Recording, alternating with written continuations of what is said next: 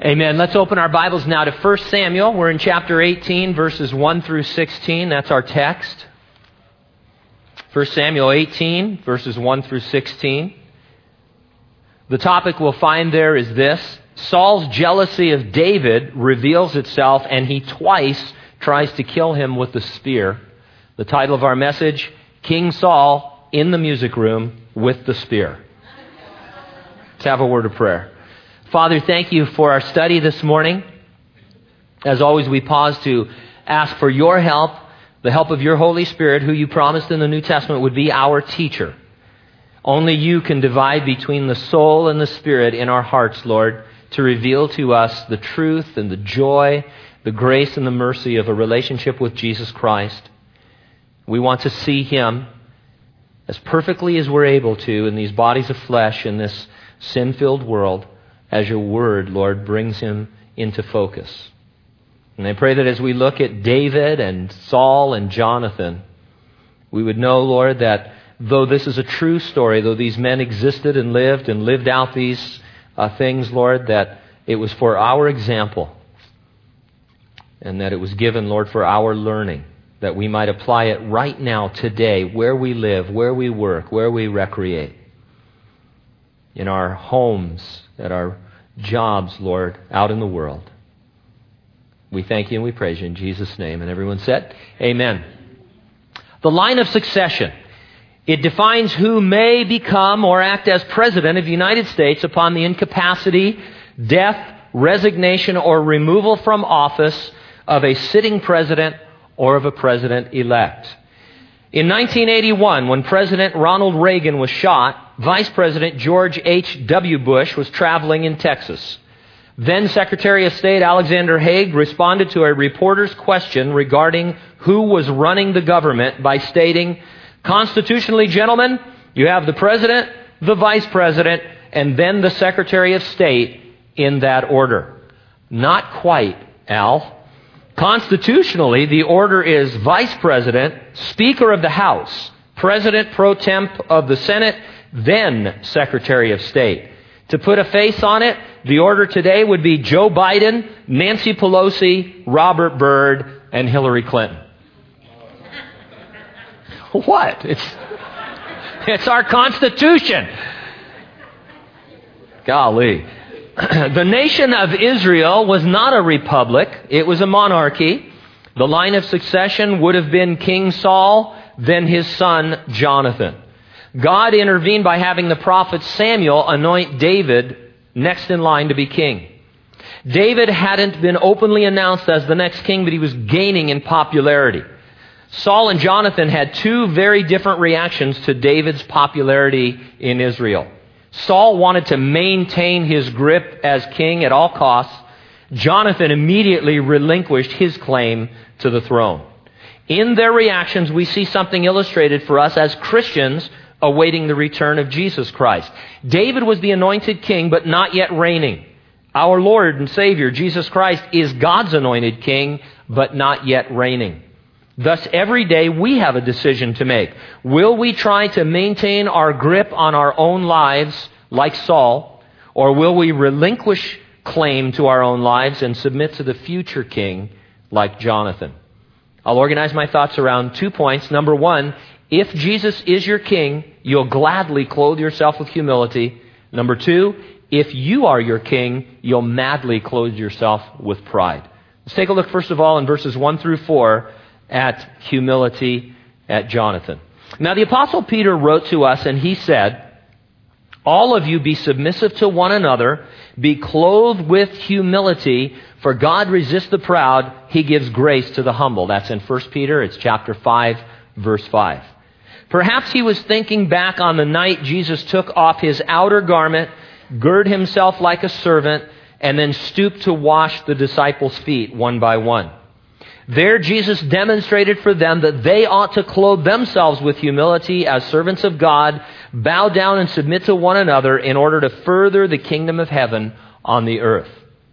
The Old Testament has no better example of clothing yourself with humility than that of Jonathan, the son of Saul, who was next in line to be king, but instead took off his princely attire and gave them to David showing that he was in submission to God's plan.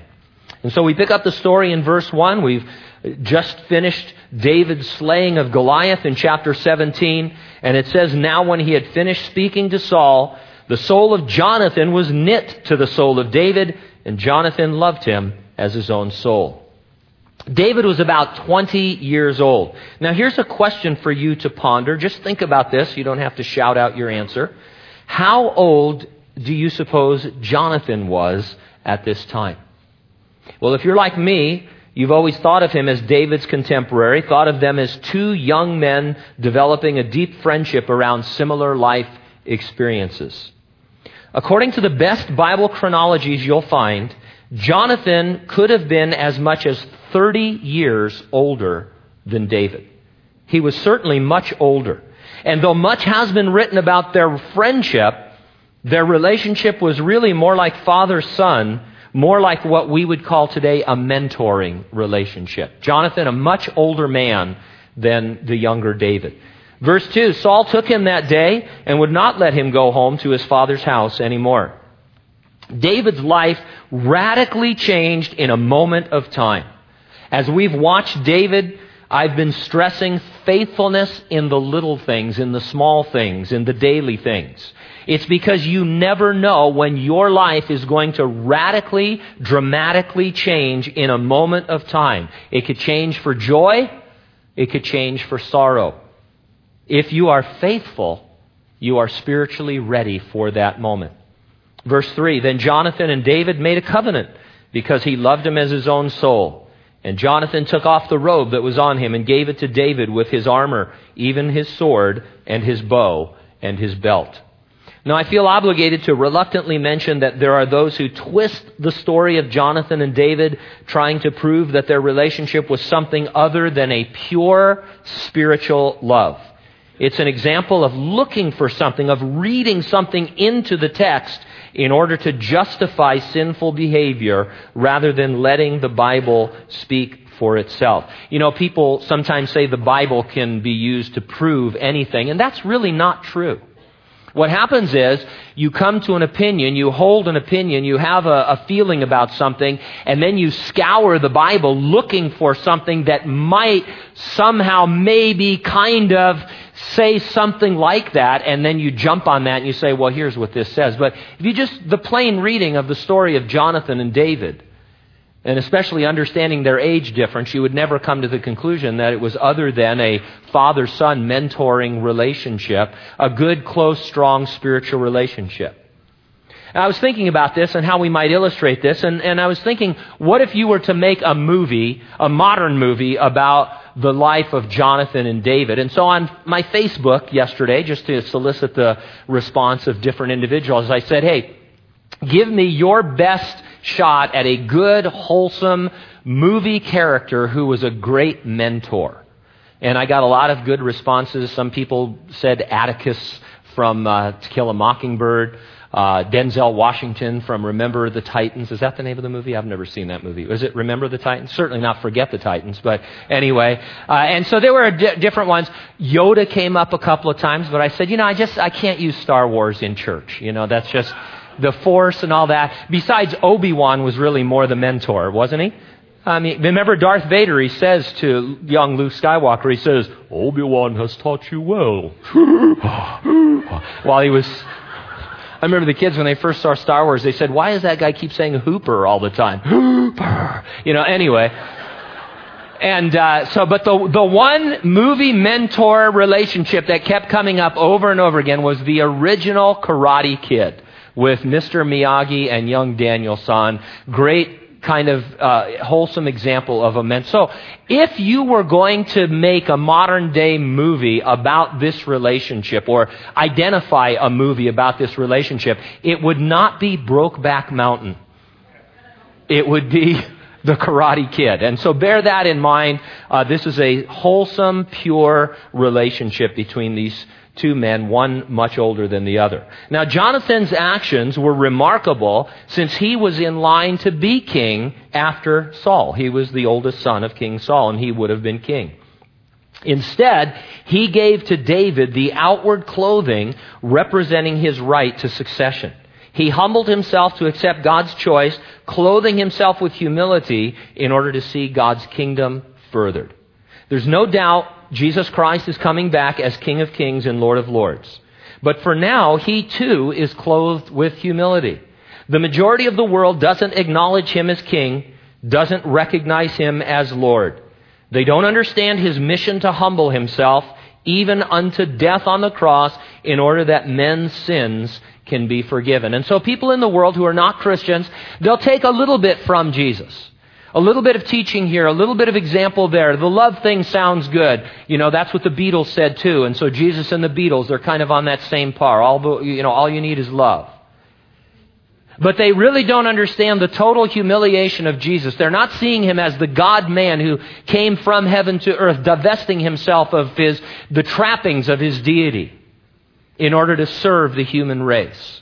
They don't understand that humiliation or the need for it.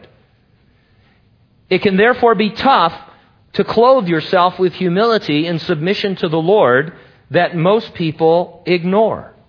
When you are called upon to act as Jesus acted, to, for example, return blessing for cursing, it can seem as though you're being defeated in this life. You're being left behind, that something, you know, is not quite right. People don't look at you when you return blessing for cursing and say, wow, I wish I could do that. What a great thing to do. They think you're weak. They, they mistake humility for weakness. And it can be hard for us. We think, well, Lord, I know how I should respond, but maybe I don't have to in this case. Maybe I can defend myself. Maybe, you know, Lord, what would you do? Maybe this person is a Pharisee. Yeah, that's it. They're a Pharisee. So I can say harsh things to them. And you know all the time the Lord is whispering to you, no, they're a sinner. They don't know any better. They need my grace. They need to see the difference that I can make. They need to see you return blessing for cursing. And it's that kind of a moment that we're talking about. Choosing humility is to look forward beyond the immediate circumstances and to trust in what has been promised to you in the future when you stand before the Lord. We live for a future reward. We may be rewarded in this life. The greatest reward is just our relationship with Jesus Christ as it grows and deepens. But regardless that, we are living for a future reward. Every day, you and I are like the disciples in the room with Jesus. We ought to clothe ourselves with humility, get up, as it were, and wash someone else's feet with the love and mercy and grace of the gospel. But it's a tough choice because no one seems to recognize what you're doing. Every day you are either like Saul or like Jonathan. You can cling to your own kingdom or you can relinquish control of it to Jesus and further the kingdom of heaven. To encourage you, the Lord says in Matthew 23:12, "Whoever exalts himself will be humbled, and he who humbles himself will be exalted." And so as we'll see with Saul, even in this life, when we try to exalt ourselves, we end up humbled. So we might as well humble ourselves under the mighty hand of God so that he will in due time exalt us. And when Jesus is truly king, sitting squarely on the throne of our lives, the choice is always to be clothed with humility. Saul refused humility, and in his decision, we see the awful effects of trying to maintain your own rule of your life. Verses 5 through 16 If you are your king, you'll madly clothe yourself with pride. How can you really know if you're humbling yourself or exalting yourself? It's an important question to ask because we have the ability to deceive ourselves. And so we look at Saul, at his attitudes and his actions to see if we are thinking or doing anything like that. And if we are, we want to get away from it. And so in verse 5, so David went out wherever Saul sent him and behaved wisely. And Saul set him over the men of war, and he was accepted in the sight of all the people and also in the sight of Saul's servants. David had humbled himself. Now he was being exalted. It's a reminder to just let the Lord exalt you, whether it's in uh, business or out in the world or in ministry. Don't promote yourself. Let the Lord promote you in His time. Recognize, too, that when you are exalted, it's not always going to be easy. In fact, things may get tougher. They certainly did for David. But that's the way God grows you. 14 chapters of the Bible are dedicated to a mere 11 years in David's life as a fugitive from this point on. They formed David, they made him into the monarch that he would become the great king of Israel, the first individual to really unite Israel and to take Jerusalem, the city of God. Now, in verse 6, now it had happened as they were coming home, when David was returning from the slaughter of the Philistine, that the women had come out of all the cities of Israel singing and dancing to meet King Saul with tambourines, with joy, and with musical instruments. So the women sang as they danced and said, Saul has slain his thousands and David his ten thousands. Then Saul was very angry, and the saying displeased him, and he said, They have ascribed to David ten thousands, and to me they've ascribed only thousands? Now what more can he have but the kingdom? So Saul eyed David from that day forward. It's, it's like those Geico commercials with the eyes, you know. You feel like somebody's watching you, and you look over, and the eyes, the money you're saving, is watching you. Every time David, he kind of had a creepy sense, and he'd look over, and Saul was giving him the evil eye. Uh, and it gets, as you know, as the story goes, it, it gets very serious. Now, I can certainly understand Saul's reaction, and that's not a good thing. I read that, and I th- my immediate thought is, well, yeah, I'd be bummed too if people were doing that. And that's not good. I understand it because I still find jealousy in my heart. I still have an evil eye at times. Take a look at what was said of Saul. Saul has slain his thousands. That is really quite a compliment, quite an achievement. They didn't sing, Saul's a loser, or Saul has been removed, or who's Saul, or anything like that. It wasn't that kind of a thing. Saul has slain his thousands, David his tens of thousands. In other words, God seemed to be doing more with David at that point. Saul's star wasn't rising anymore. It was falling, as it were. But he had done some things, and they acknowledged that. It reminded me in the New Testament of the parable of the minas, Luke chapter 19. A mina was a unit of currency worth about 50 shekels, and we all know what a shekel is worth. I don't. But anyway, in the story, the Lord gave each of his three servants ten minas to invest. Two of them were faithful, one was not. The first faithful servant turned his ten minas into ten more. He was rewarded with authority over ten cities. The second faithful servant turned his ten minas into five more. He was rewarded with authority over five cities. Now we see in that parable the same equipping but different results, yet both were commended and rewarded. Saul had slain his thousands. God had something more in mind for David. It didn't have to throw Saul into a jealous rage. It tells us to be faithful with what the Lord has given each of us. There's no need to grow jealous of what he might be doing in someone else's life or ministry, or for that matter, to be prideful about what he is doing in your life and ministry. You are to enjoy investing in the kingdom of heaven, and you will be rewarded according as the Lord sees fit. No more, no less. The only problem is with those who are given and invest nothing. But uh, so you see what I'm saying? Yes, I understand in my flesh that this was maybe degrading. But if you're Saul, you have to step back and say, This is the glory of the Lord. This is the work the Lord is doing. I've slain my thousands. David, his tens of thousands. Verse 10. And it happened on the next day. The distressing spirit from God came upon Saul, and he prophesied inside the house. So David played music with his hand, as other times. But there was a spear in Saul's hand, and Saul cast the spear, for he said, I'm going to pin David to the wall. But David escaped his presence twice. Now, we dealt with the identity of the distressing spirit in a previous study. It was a demon sent to torment Saul after the Holy Spirit had left him. Don't be confused by the words he prophesied. Those who study Hebrew point out that the words used here have more to do with actions.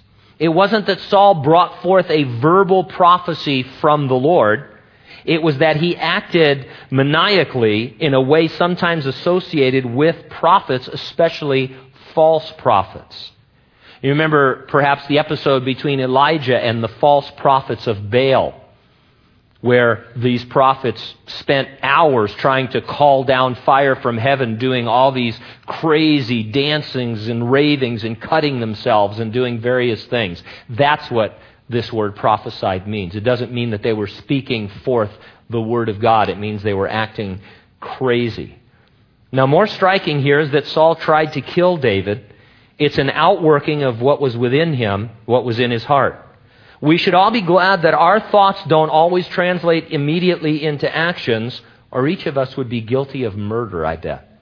Any of you who have driven on the freeway in Southern California would be guilty of murder for the thoughts that you've thought about people down there and their driving.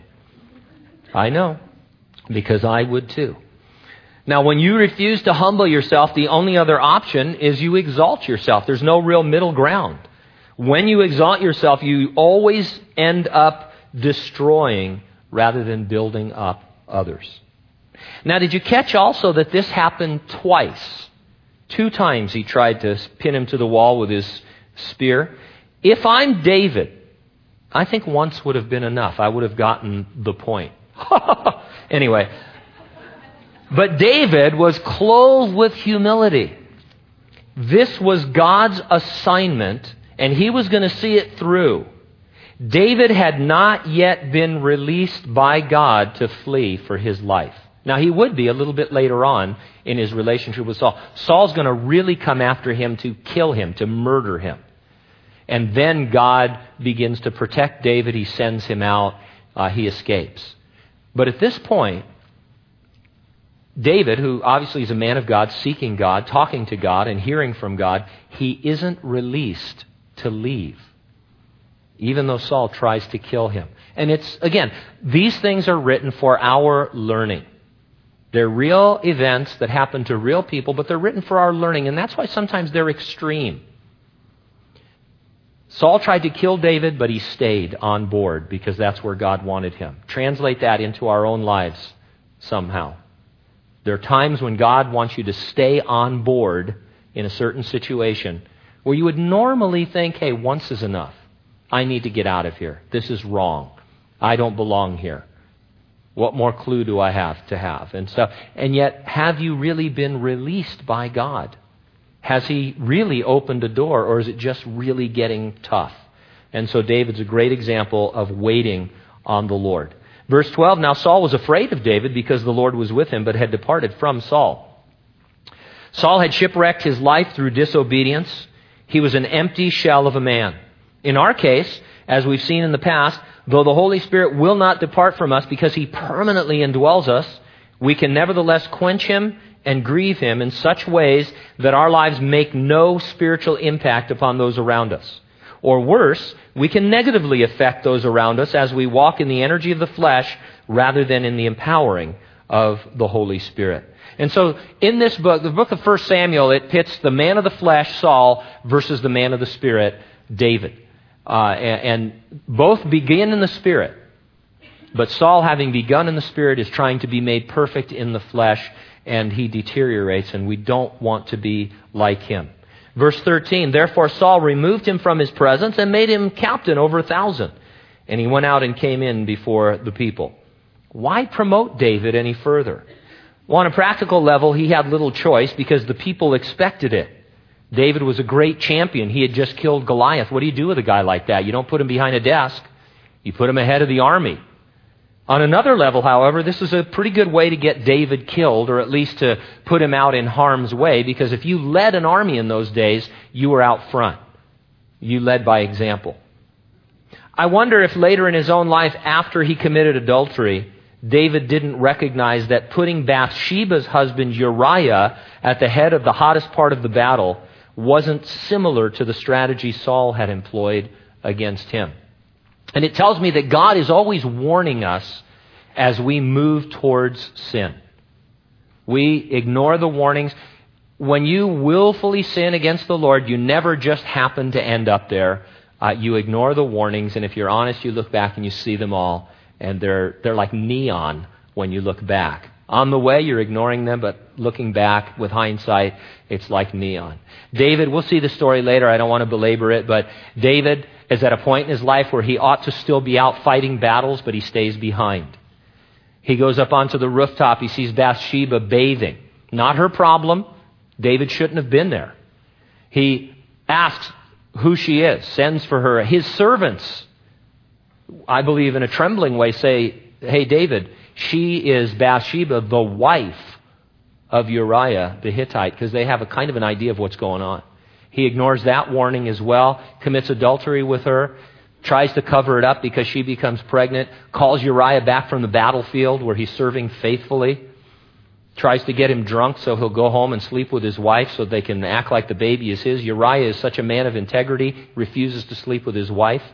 He doesn't want to do anything his soldiers aren't doing. And so David finally says, uh, uh, you know, tells his commander, he says, I want you to put Uriah at the hottest part of the battle, and when things are really getting tough, I want everybody to withdraw from him. Effectively, he says, I want Uriah murdered. And each one of those is a warning from the Lord. And, and uh, we're always warned about our sin. The Lord is so faithful. And it's always us that just runs headlong into danger. And so, David here, if he's paying attention, has these warnings kind of built in. Verse 14 And David behaved wisely in all his ways. The Lord was with him. Therefore, when Saul saw that he behaved very wisely, he was afraid of him. But all Israel and Judah loved David because he went out and came in before them. Now, earlier, Saul had said to himself, Now, what more can he have but the kingdom? Saul was afraid that David would take over the kingdom. Well, he would, but that's not the point. The point is this the kingdom was God's, not Saul's, not Jonathan's, not David's. The Lord was the rightful king. Saul's fear indicated that he did not understand the rightful place of the Lord in his life. He thought that he could lose something that God had given him, that God had provided for him to steward over for a brief period of time.